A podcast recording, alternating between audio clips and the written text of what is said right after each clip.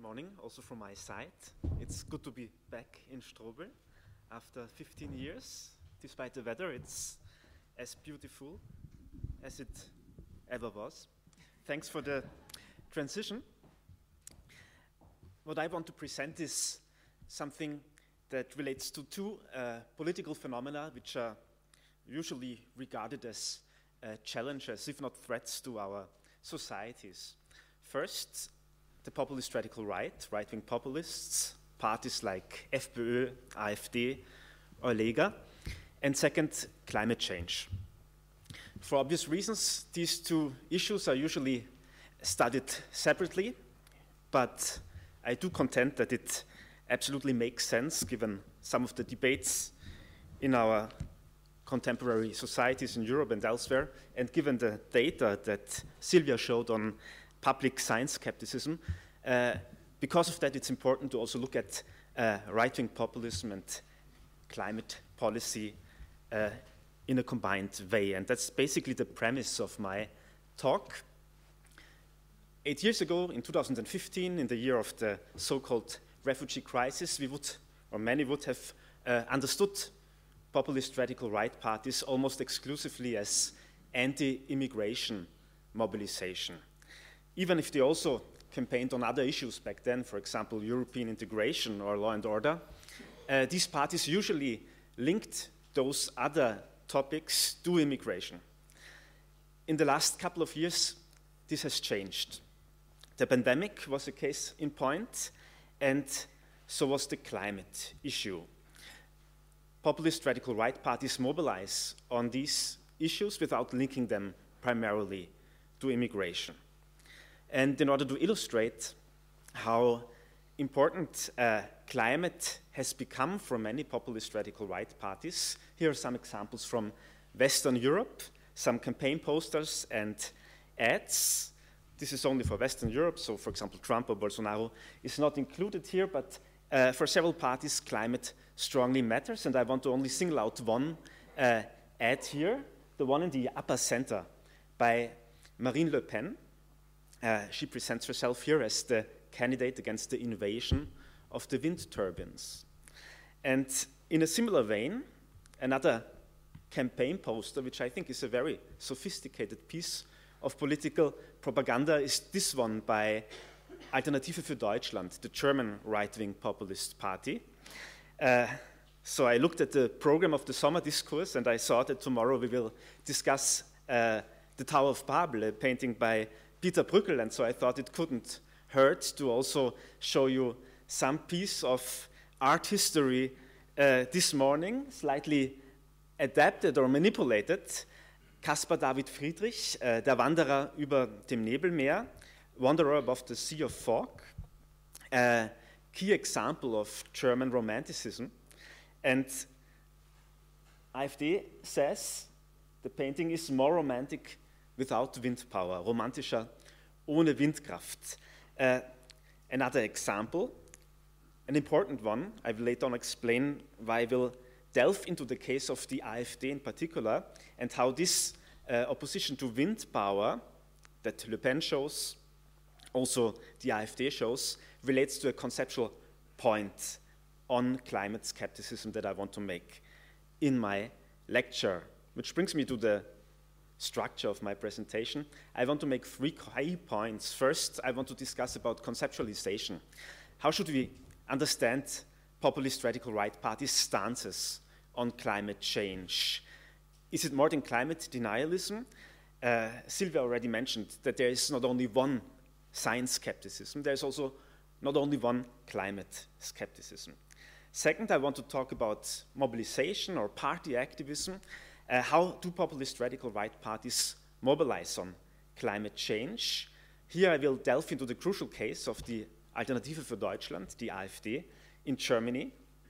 I live in Dresden, I work in Dresden, in eastern Germany, uh, in one of the strongholds of the AfD.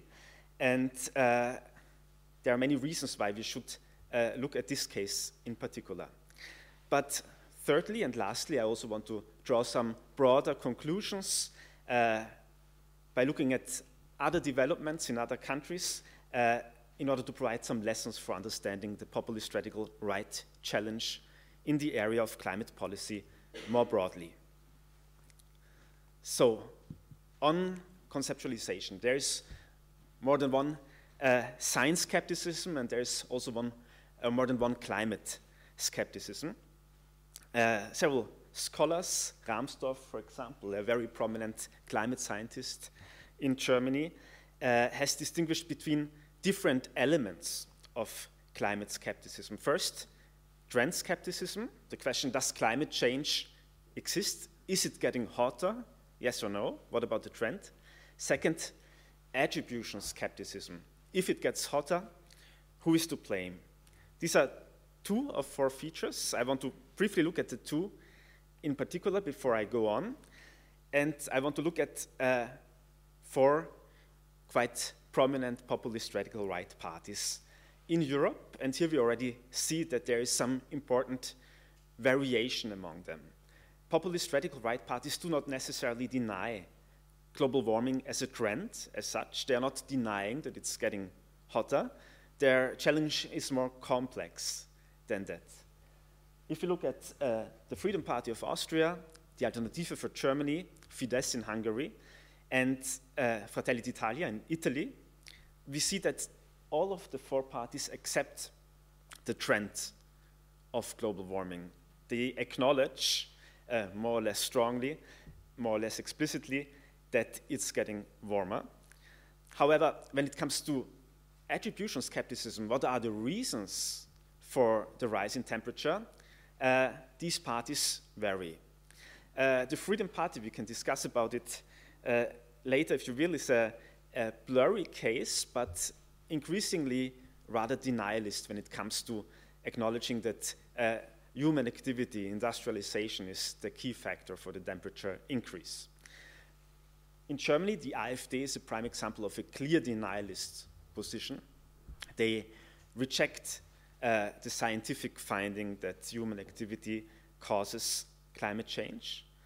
In Hungary and Italy, however, uh, Fidesz and Fratelli both uh, accept that climate change has been brought about by human activity. So there's some variation already on these two first features that I mentioned. And there are also two other features. And they are key uh, when thinking about how the populist radical right challenge matters to uh, the debate about climate change. Third, its impact skepticism. Are the consequences of climate change dangerous? And here you already see that even parties that acknowledge that climate change is human made, uh, many of them uh, would say, yeah, but the consequences, we shouldn't uh, exaggerate them. Climate hysteria as a keyword. And fourth, importantly, process skepticism. How should we assess climate policy? This is also crucial when looking at current uh, conflicts about climate change. Uh, usually, the political process is not about the abstract question of trend and attribution. Does it exist? Who is to blame? But what should we do? Uh, what's the process of tackling climate change, from heat pumps to wind power, etc. And here is where the populist radical right challenge really matters. The literature calls this climate obstruction. Uh, populist radical right parties, even if they acknowledge uh, human made climate change, or at least the trend of global warming, they have developed sophisticated strategies to mobilize against specific climate and energy policies, from international treaties to local infrastructure projects. That's important also for these parties to reach out. Silvia already showed for Austria that about 20% of the population rejects uh, human attribution to global warming. This is less, for example, than the Freedom Party currently polls. And also in Germany, uh, only every second AfD supporter thinks that climate change is not at all human driven. So it makes sense for these parties to not only focus on the abstract question, but about the more concrete controversies, which they usually do. And to give uh, or to delve into a prominent example in this context, I want to focus on uh, Alternative für Deutschland, Alternative for Germany. Why? Not mainly because I live there, but because there are uh, conceptual reasons, theoretical reasons why it's uh, important to look at the AfD in this context. Uh, in Germany, public salience for the climate issue is uh, very high. The, this is Eurobarometer data on what are the two most pressing conflicts or issues in your country. The bold line is Germany, and it shows that uh, the share of people that refer to climate change or the environment as a pressing issue is uh, significantly above the average of the EU 15 and of the EU back then 28, uh, and this already since a decade or so. So, for the German public, environmental issues matter in particular. And the AfD has quickly realized this. In contrast to the Freedom Party in Austria, the AfD is a very young populist radical right party, which was only founded 10 years ago in 2013. So when I was in Strobl for the first time, the AfD didn't even exist. And uh, now it exists and it's uh, thriving. It has 20% uh, of the vote, according to current poll numbers. And uh, they're not only an anti-immigration party, but they have strongly focused on the climate issue. The gentleman over here is Alexander Gauland, one of the key figures inside the party, a founder of the party. And already in 2019, he said that after the Eurozone politics, which mattered for the AfD in 2013, 2014, 2015, and migration, which mattered at least since 2015 to them, migration crisis, climate needs to be the third major topic for the party. So quite a strong statement that shows how these uh, politicians uh, strategically adapt to what is publicly salient. And the point here is that climate policy for the AfD and for some other parties too, but in particular for the AfD, is not something they have only focused on uh, since last year uh, because of the energy debate in the context of uh, Russians or Russia's full-scale war against Ukraine. Also not since only 2019 when the Fridays for Future mobilization peaked. Already in 2013, 14, 15, you uh, can see several documents where the AfD focused on the climate issue and uh, showed uh, several instances of climate skepticism. There's broad activity during electoral campaigns on the climate issue. For example, at the last general election in Germany in 21, uh, if you went to the countryside in southern Brandenburg or in the Hunsrück in western Germany, uh, you saw a very large amount of AfD campaign posters that are explicitly directed uh, against wind turbines, for example. And apart from electoral campaigns, the party is also quite active in parliament on the issue. Here's a figure that shows uh, what words appear in the parliamentary motions of the AfD in the Bundestag. Uh, they were voted into the Bundestag only in 2017 for the first time. And uh, more than 30 uh, motions of the AfD in the Bundestag uh, refer to the immigration issue, but also more than 25 refer to the climate issue. Crime and gender, much less. And since 21, since the last election, the picture has even changed more drastically. Uh, more AfD motions in the Bundestag refer to the climate issue than to immigration. But uh, organized climate skepticism uh, doesn't only take place inside the party, the party also tries to mobilize on the issue by reaching out through, uh, to civil society. On the very left, uh, you see a picture of an AfD politician, uh, again against wind power, who claims that the party supports local citizen protest against wind turbines. And this is true. Some AfD branches actively try to reach out to connect to local protesters against wind power. And speaking of science skepticism, it's quite interesting that in the political conflict over wind power, uh, sometimes the party actually refers positively to science, but in a very highly and selective way. When it comes to wind turbines, uh, we know that they have a negative effect on bird habitat, for example, and also on pets and on bats. So uh, the AfD in their campaigning sometimes refers to these studies. Uh, so it's not like they completely reject science as such, but they try to strategically and selectively use science whenever it fits their purposes. The same is true for uh, climate, denial, climate denialist think tank in Germany. It's called EIKE, the European Institute for Climate and Energy. And one of the key points of EIKE is to propagate a so-called dual fluid reactor, so a modern version of a nuclear reactor that uh, would be able to uh, produce clean energy, something that only exists on paper and has never been successfully built. But EIKE refers to studies on this type of reactor in order to uh, say that there is a long-term solution, but we shouldn't worry too much about short-term political measures. Also, the last example, Die Kehre, is a regular far-right magazine on the environment, which is published four times a year in Germany. And also this magazine has an intellectual, uh, or they want to appear intellectually discussing climate questions and the environment. So when the party mobilizes, or when the far right more generally mobilizes on climate, it's not that it uh, works without references to science, but it works with highly selective and biased references to science. Another example is this poster uh, by the AfD, where the party says that over 500 scientists clarify climate emergency is only in your heads.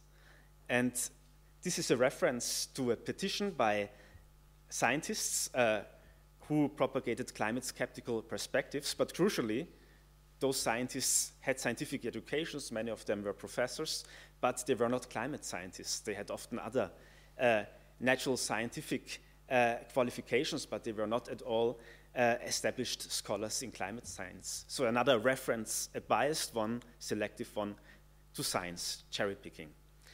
And the last poster I want to show is because of another important rhetorical trope that goes beyond the delegitimization of science.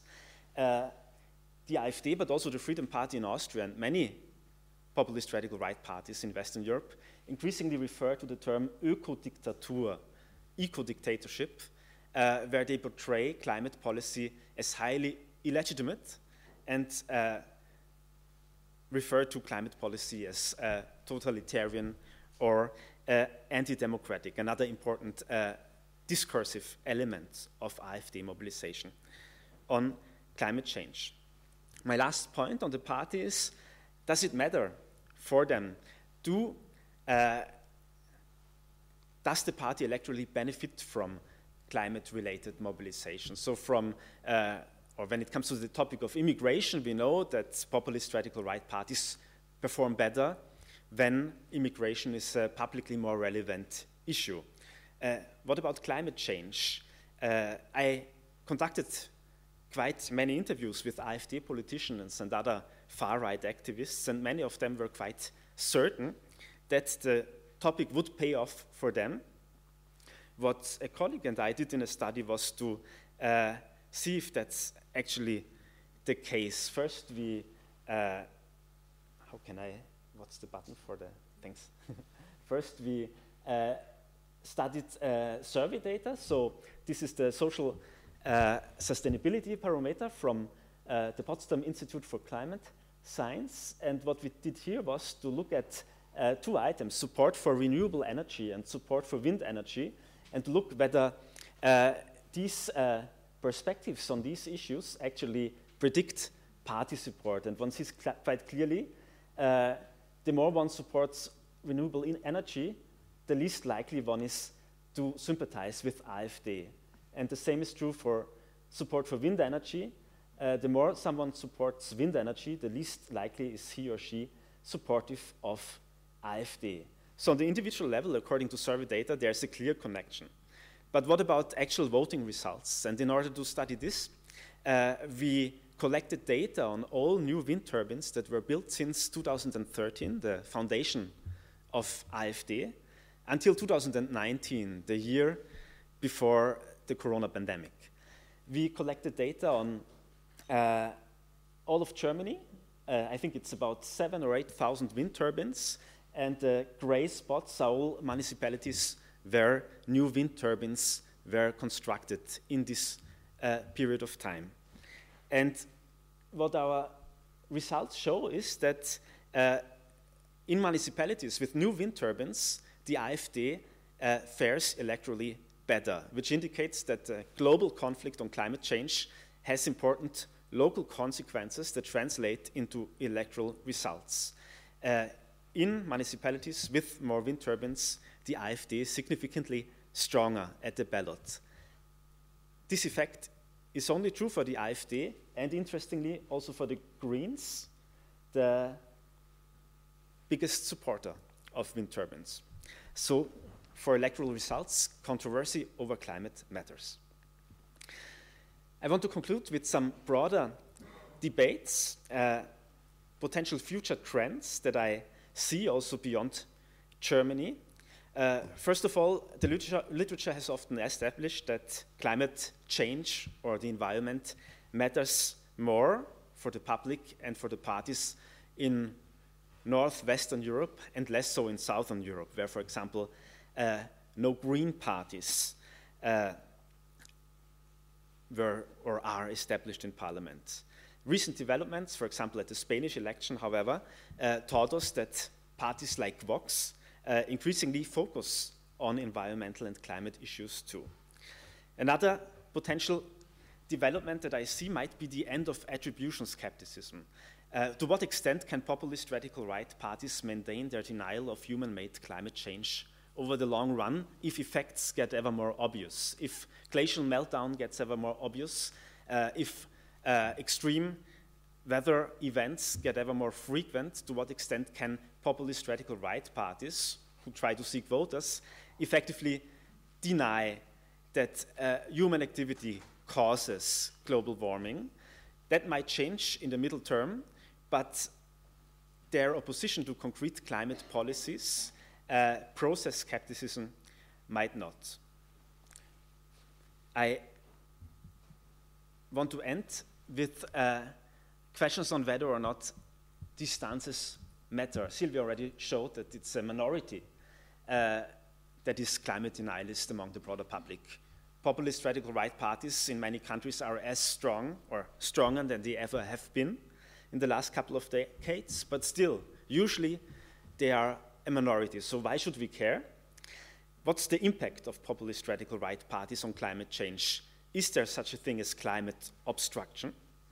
And to show only or point to some prominent examples. First, uh, sometimes populist radical right actors do govern, and one of the first actions of Donald Trump was to withdraw from the UN Paris Agreement 2015. Then, even when they are in opposition, populist radical right parties can be influential. Often we talk about uh, whether or not populist radical right parties have influenced mainstream parties in their stances on immigration, and many scholars assume that mainstream parties have become more restrictive on immigration because of the challenge of the populist radical right. The same process might happen in the case of uh, climate skepticism.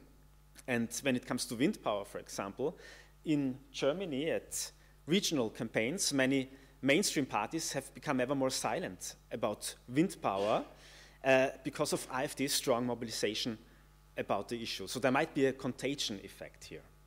And lastly, to point to another study, there are some scholars who also say that uh, government participation of populist radical right parties correlates with a short time rise of CO2 emissions. So there are several indicators that climate obstruction is a thing and their mobilization matters. Thanks a lot for the attention. I look forward to any questions.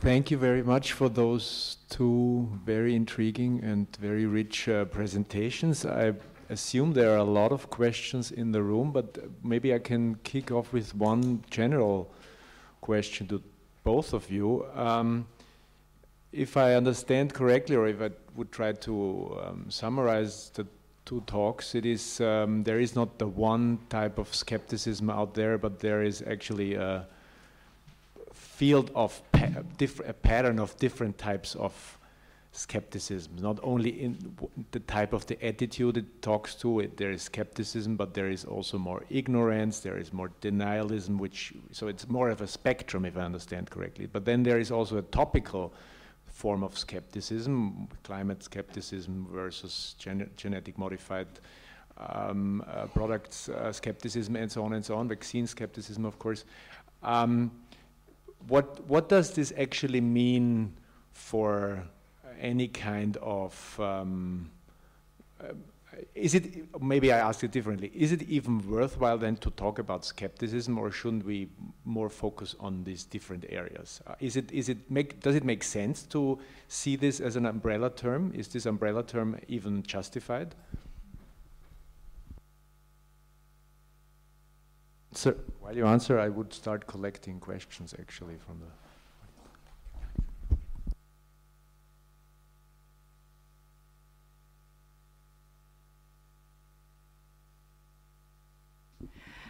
Yeah, I think this is a very good question, and uh, my answer is uh, probably to the extent that I say it would be worldwide to differentiate, because uh, it's important what we're talking about, and also if we're ever thinking about remedies, we would need to know what to do in order to go for a certain skepticism. I think the, but Manès will talk about it later himself, but I think this shows also when you want to do something with regards to political stakeholders and how you talk to voters and want to get uh, into the voters' mind, it's important that you can address them directly on what actually makes them skeptical.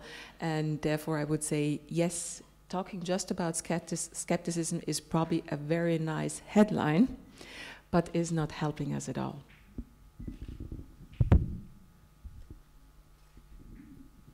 Also, thanks from my side for the question. I very much agree that it's important to differentiate uh, in the area of climate because I think it's unrealistic to fully get rid of climate denialism, uh, meaning uh, of opinions that or individuals that uh, deny the trend of global warming or even human attribution. Uh, there's also always a diversity of opinion, and this is a fringe opinion. But the more widespread one is uh, process skepticism, so dissatisfaction with concrete policies and their quality and whether they make sense or not. And this is the biggest challenge because this goes way beyond the supporters of populist radical right parties.